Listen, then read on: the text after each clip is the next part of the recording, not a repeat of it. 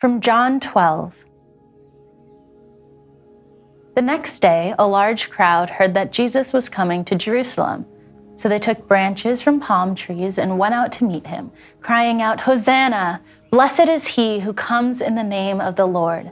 Blessed is the King of Israel. And Jesus passed by them riding on a young donkey. The crowd that had been with him when he called Lazarus out of the tomb continued to bear witness. And the reason why people went to meet him was that they heard he had done this sign. And the Pharisees said to one another, See, we are getting nowhere.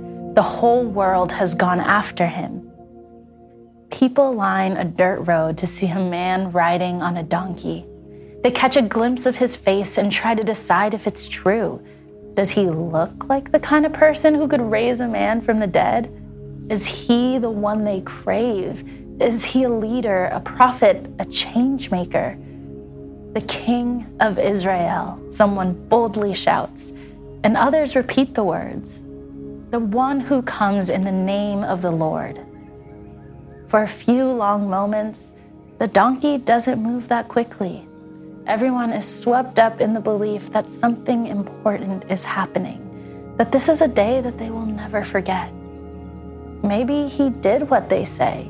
Maybe he is who he claims. It's a belief that will be challenged as quickly as it comes. Because on the fringe of the crowd are the haters.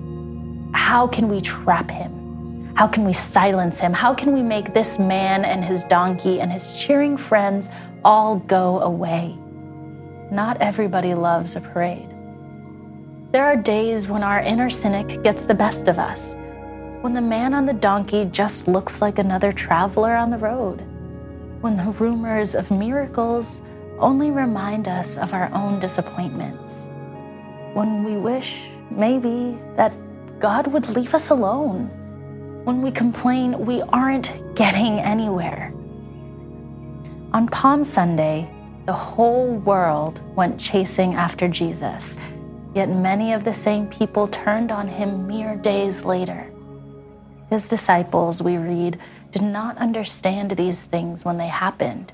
But when Jesus was glorified, when they had seen him killed and buried and risen, they remembered what had been written long ago Fear not, daughter of Zion, for behold, your king is coming, sitting on a donkey's colt. He's about to change the world, but unlike the crowd, unlike us, he's absolutely steady and sure. Fear not, my children. The words of angels and messengers throughout Scripture fear not. Sometimes the rumors are true. Today, for a few minutes, try and find yourself on Palm Sunday.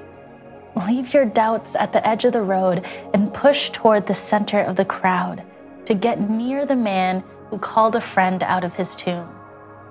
He looks like one of us because he is.